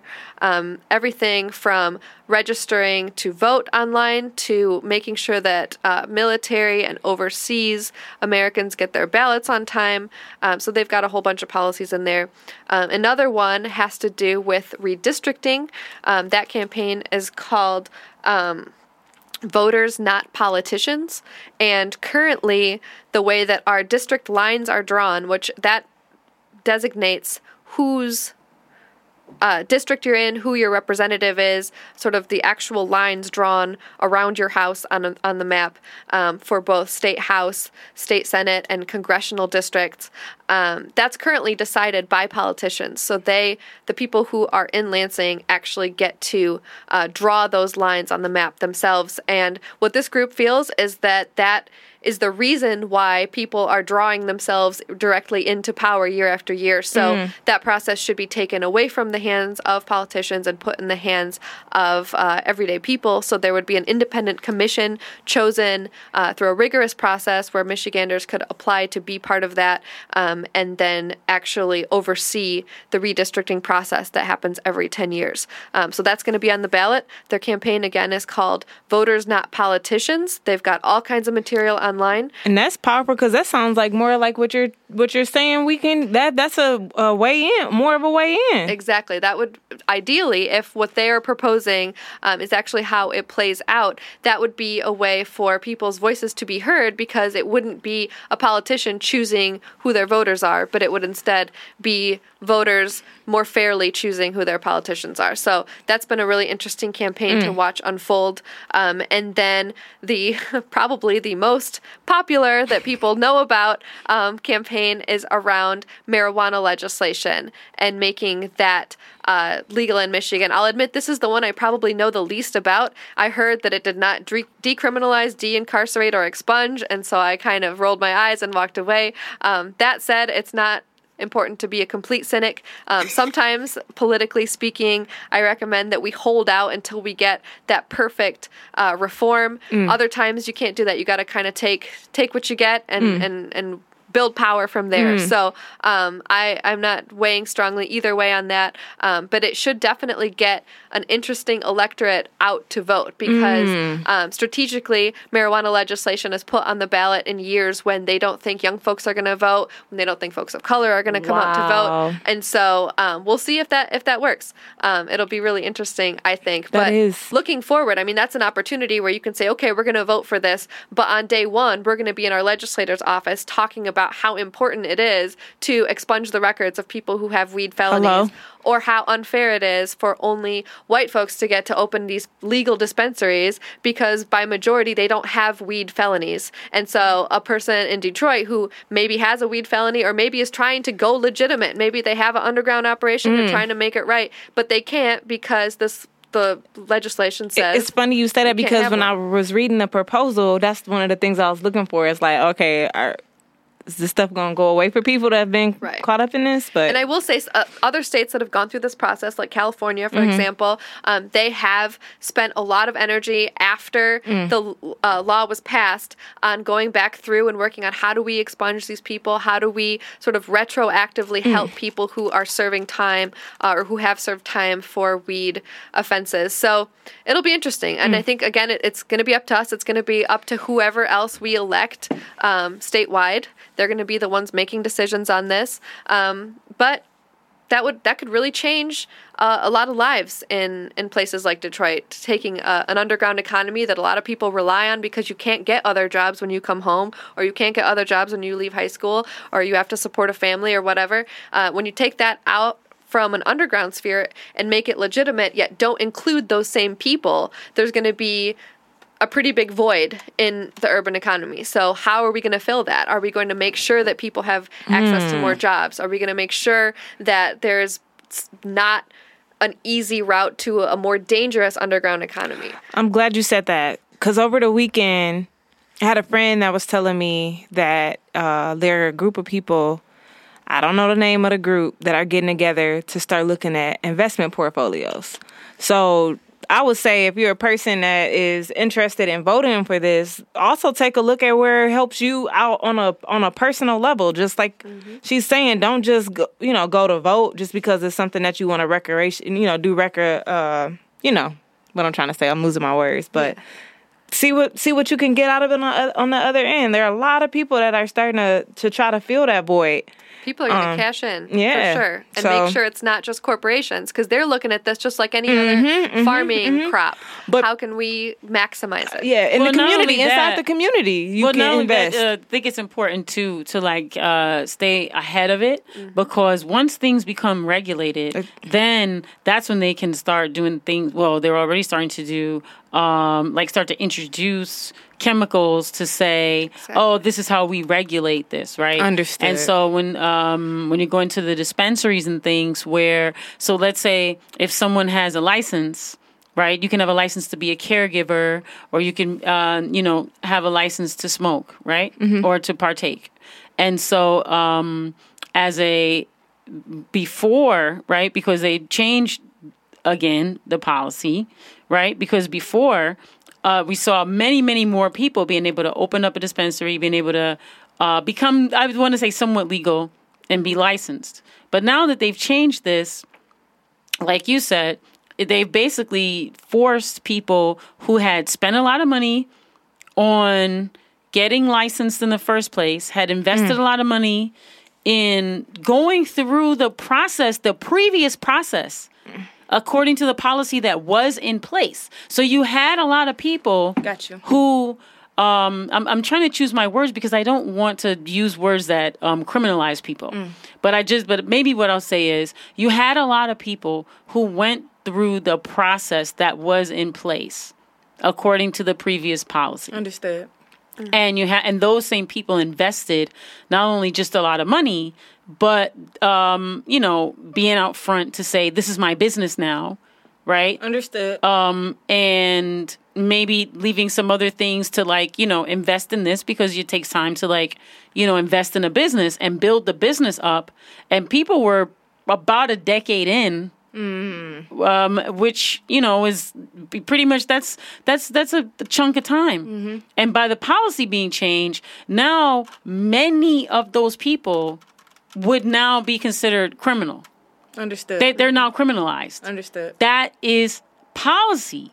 And right. that that I just I just I know I'm beating a dead horse, but I'm saying that's how important, right? Like really looking at policy and understanding policy and local policy and how it impacts you because think of think of all those people. I know lots of them i know lots of people who were like okay i'm going to marijuana college. Okay i've you know i've licensed to become a caregiver. Yeah. okay i've invested in these plans oh you know what? I was able to you know uh, build this out and you know i got my lights and you know they did a lot of things.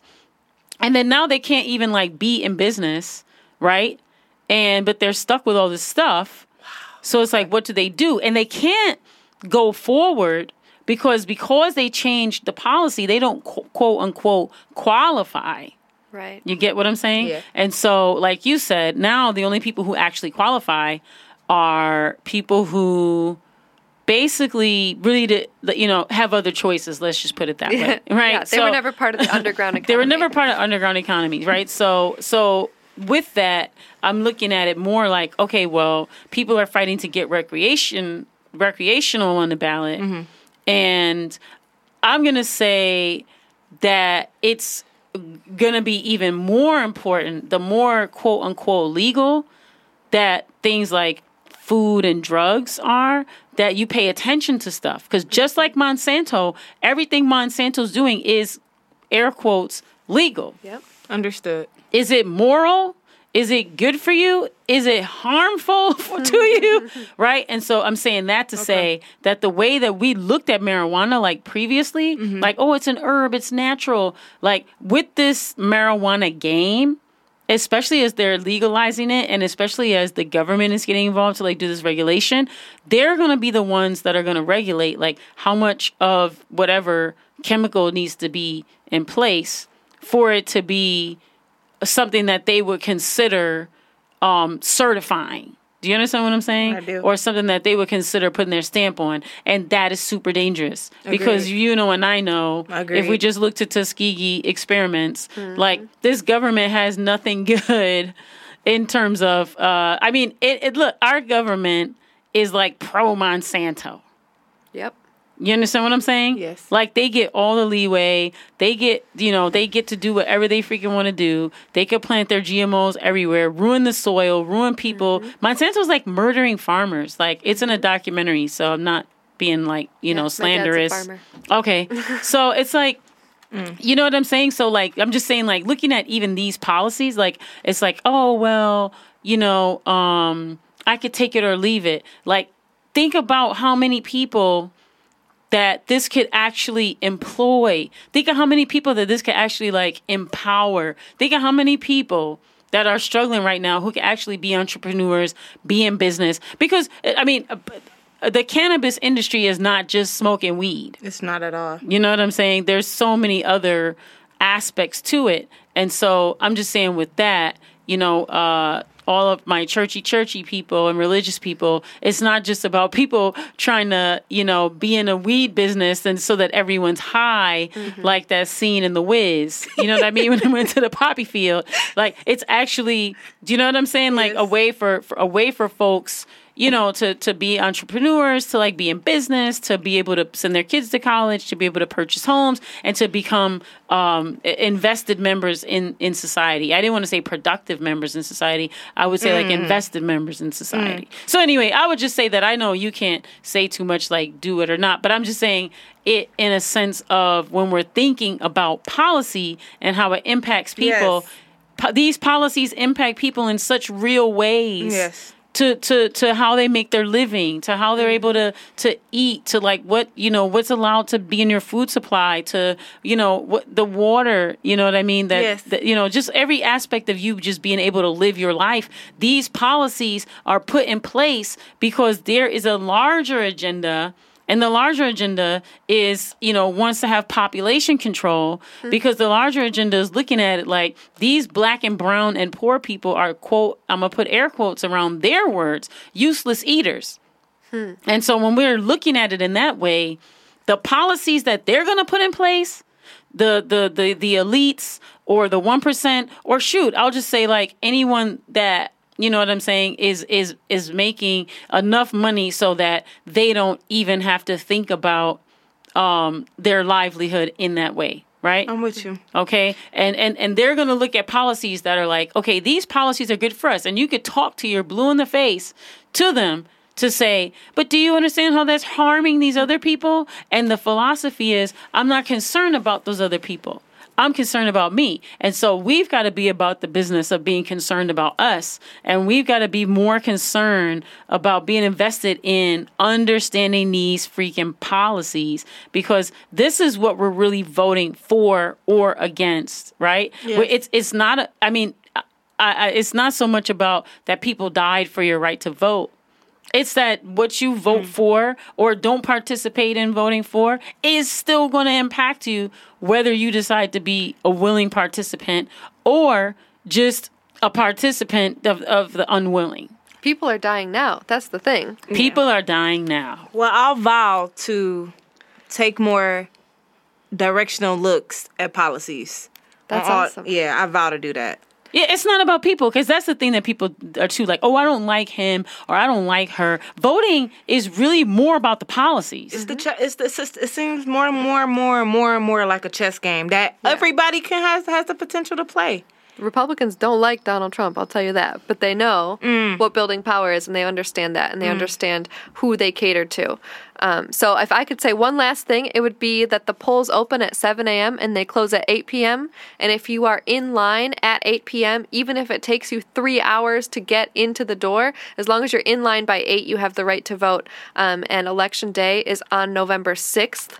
You have the right to take an assistant in with you if you need help uh, for whatever accessibility, whether it's language, disability, um, even if you have low literacy and uh, you cannot read, um, you can use headphones. There is an ADA machine uh, in each of the polling locations, there's supposed to be, that will read you your ballot um, if you cannot see or if for whatever reason you can't read the ballot.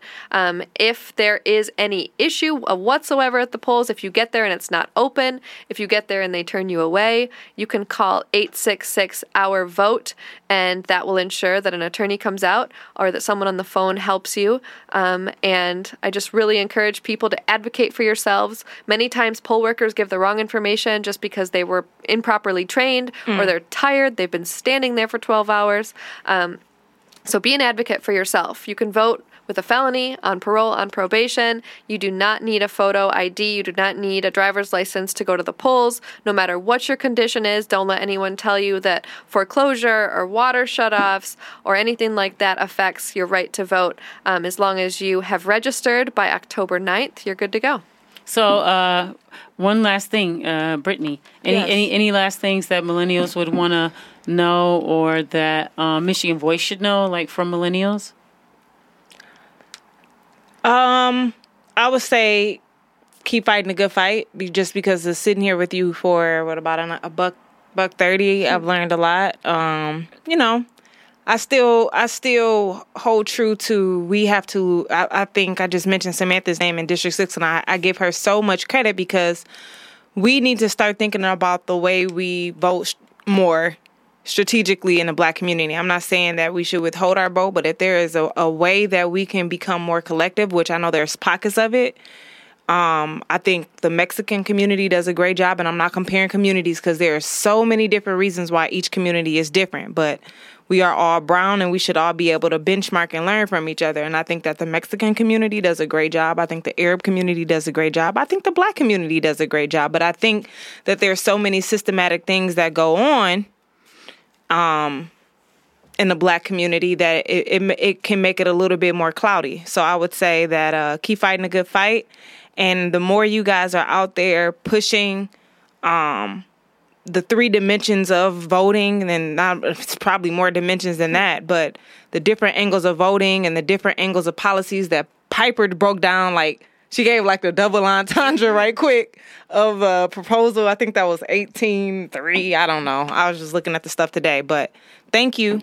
It was awesome. Thank so, so yeah, yeah, I learned a lot and I think that's what it's about is being able to um for on my end to receive information even when you have connotations um, there's truth in everything, and there's more than just truth in what you're doing. It's very powerful. So mm-hmm. thank you. Yep. This was dope. Thanks. Yeah. So anything that uh, you want to leave us with, or I would just continue to encourage folks to build power. When you lose faith, when it feels like your vote doesn't count, when it feels like your voice is not being heard and stuff is just collapsing around you, um, turn around and talk to your neighbor, then turn around and talk to your cousin, and then turn around and talk to your coworker, and you've already built collective power around the same issues. And just continue to build on that. Um, there's pockets of power all around the city, all around the state. You just got to tap into it. Um, and there's more than one common bond that we all have. Um, and folks who are still around today have ancestrally survived a lot. So I think we should take time to heal and reflect and re- meditate. Um, do what do what you got to do, but know that there is a network out there. Um, sometimes we just got to shine the light a little mm. bit stronger so that we can find each other. Mm-hmm. Thank you for that. Yes. So yeah, that's Michigan Voice. Uh, is it MichiganVoice.org? michiganvoice.us. .us, michiganvoice.us. Mm-hmm. Okay, that's good to know. And um, thank you so much, Melanie, for being with us on the Piper Carter podcast. I do want to say um, today is October the 2nd, and it um, was Proof's birthday. So um, shouts out to Big Proof, RIP. Detroit hip hop history. Last week we had DJ Head on that gave gave so, us so much history and uh, the mayor of Detroit and of Detroit hip hop mm. in the hip hop shop. Mm. So, um, and then I also wanted to say that October is um, Domestic Violence Awareness Month.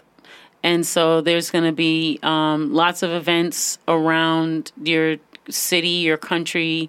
Uh, you know, people listen to us from everywhere Um, and so, you know, SAFE, S A F E, um, Sisters Acquiring Financial Empowerment is uh, an, an organization uh, to look out for. Um, Kaylin Risker. So um, I think they have an event coming up on the 11th. And then you guys have an event, um, the People of Color Summit, where um, people are coming together. I believe it's on the 19th and 20th Yes. At um, WC3, which is Wayne County Community College, and I believe they call it the Northwest Campus, and that's on Outer Drive, and um, that's basically you know people of color coming together. Could you just give us like a quick synopsis? Yeah, of that? it's we'll be talking about a lot of the stuff that we discussed today on the podcast learning about how we can better build power. It's not necessarily only rooted in this upcoming election. It's about how do we strategize, how do we think long term as communities of color, what are our policy goals and needs, um, and how do we get there. So we'll have really great panelists and trainers coming in from around uh, the state, around the country, who have experience building power in similar communities. We had our first People of Color Summit last year. It I went. really, really well. It was amazing. Did you participate in the rap battle? no. That was on the last. Day. It was very amusing. Uh, but we had people come in from places like Baton Rouge, Louisiana, where they've had to deal with a lot of the same issues, Mm-hmm. and they actually came out stronger as a community and have Nice. a really aggressive policy agenda that they've all agreed to Mm-hmm. um, in their community space. So we're learning from our neighbors. That's the most important thing: is not to reinvent the wheel. We're not the first state or the first city to go through some stuff.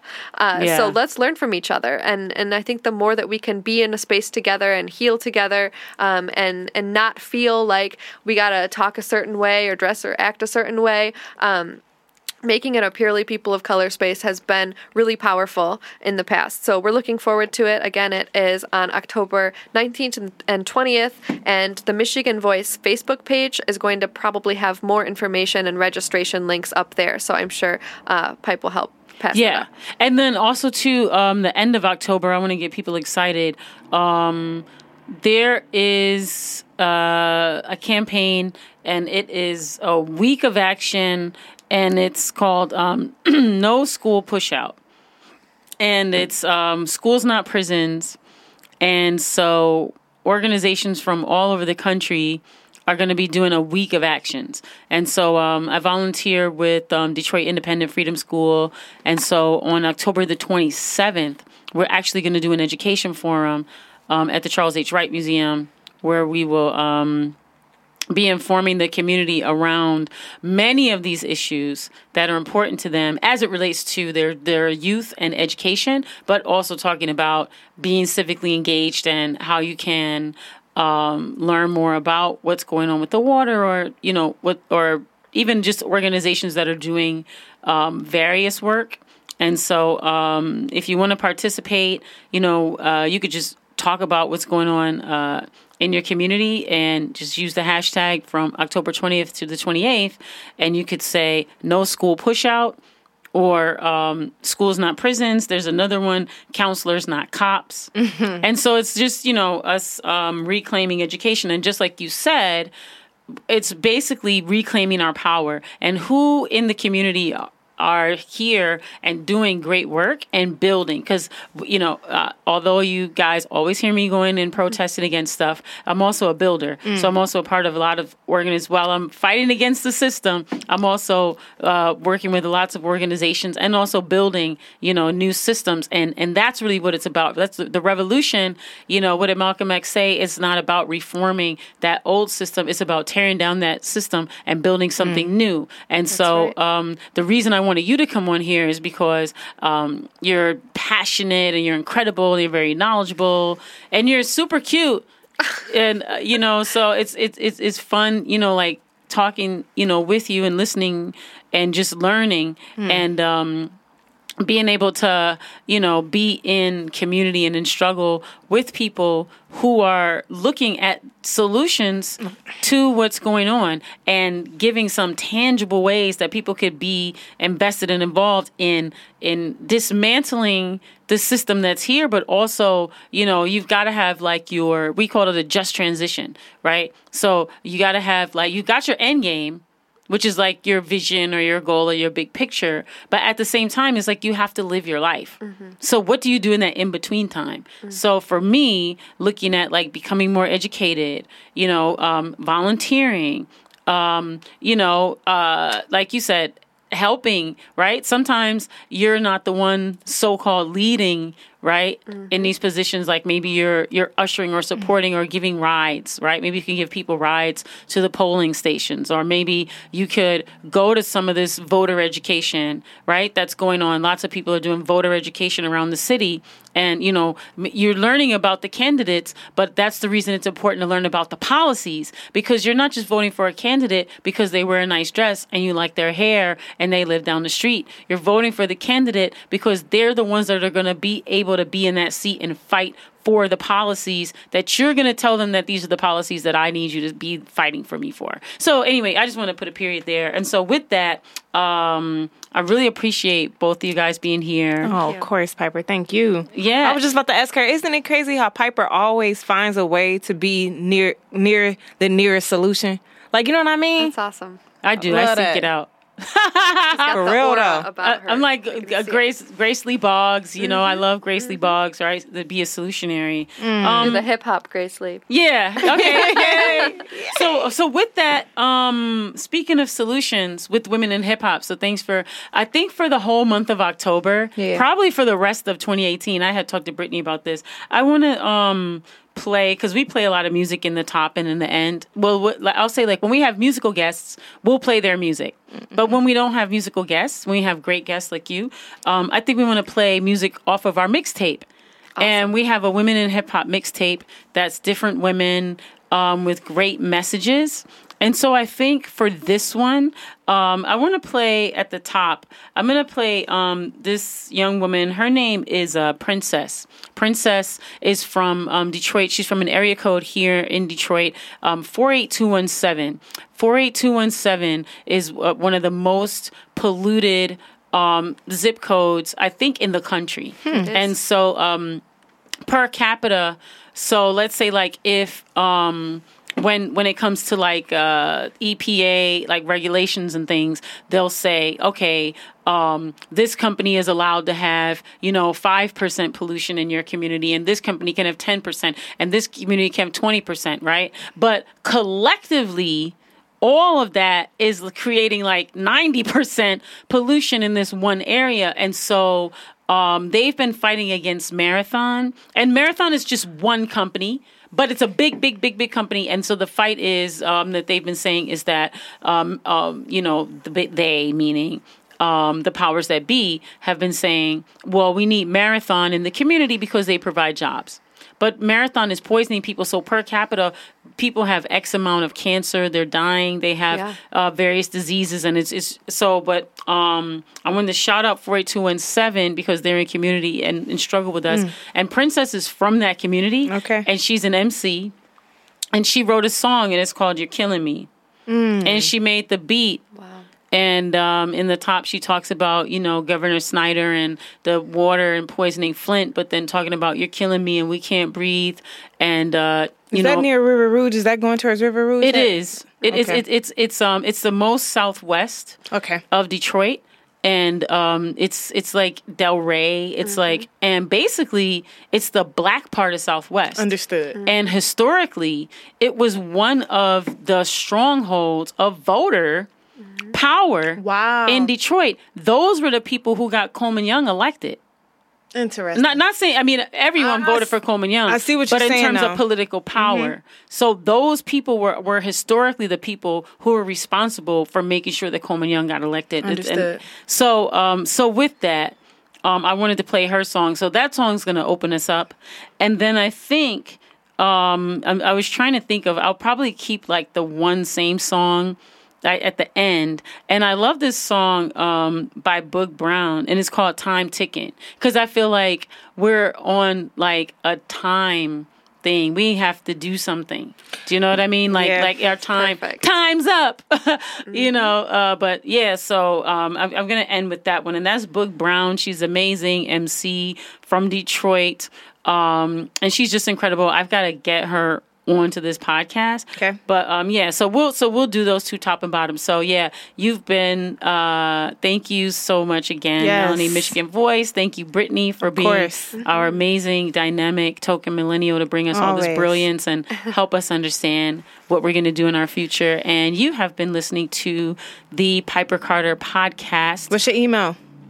Piper at DetroitisDifferent.com. And what's yours? Brittany at DetroitisDifferent.com. Yeah, and on social media, you can go Piper Carter. Brittany is a weird millennial. She doesn't do social media, but uh, but and I am a weird Gen Xer in that I do social media like a Gen Z. You use if you spent if you have a thousand dollar iPhone. Actually, Apple, can y'all please put Piper on a commercial? She will show y'all how to get every dollar out of your iPhone. Okay, thousand dollars. I like that. There that. it goes. yeah, I've been on iPhone since the beginning. I've been on iPhone. I even got iPad. I even have an iMac. Man. So yeah, I'm i everything. I mean, I know that that's But you use it. You use Yeah. it. You use it, girl. I do. I use it to phone. But yeah, so um, social media, Piper Carter on Instagram, Twitter, and Facebook. And yeah, let us know like things that you want to talk about, things that you're interested in. We try to bring you guests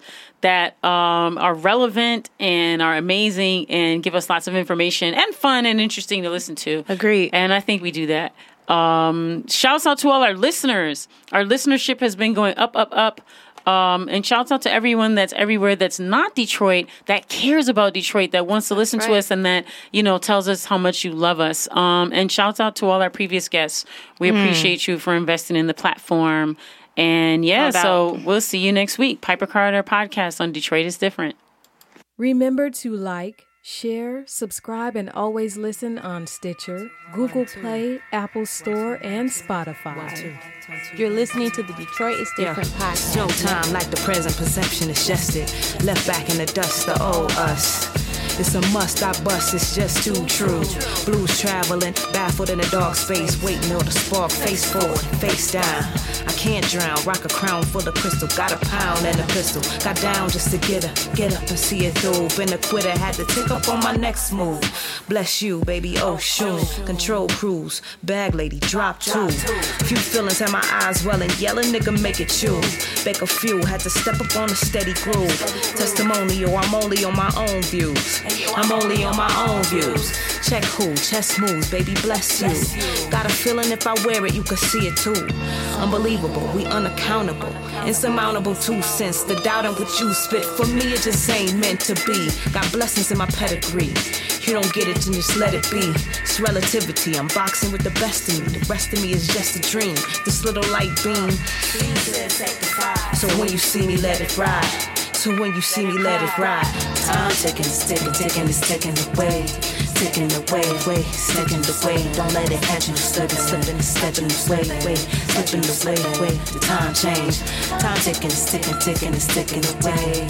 Ticking away, ticking, it's ticking away. Don't let it ticking away. Don't let it catch you slipping, slipping, catch you sway, way. Time change. Time change. Time change.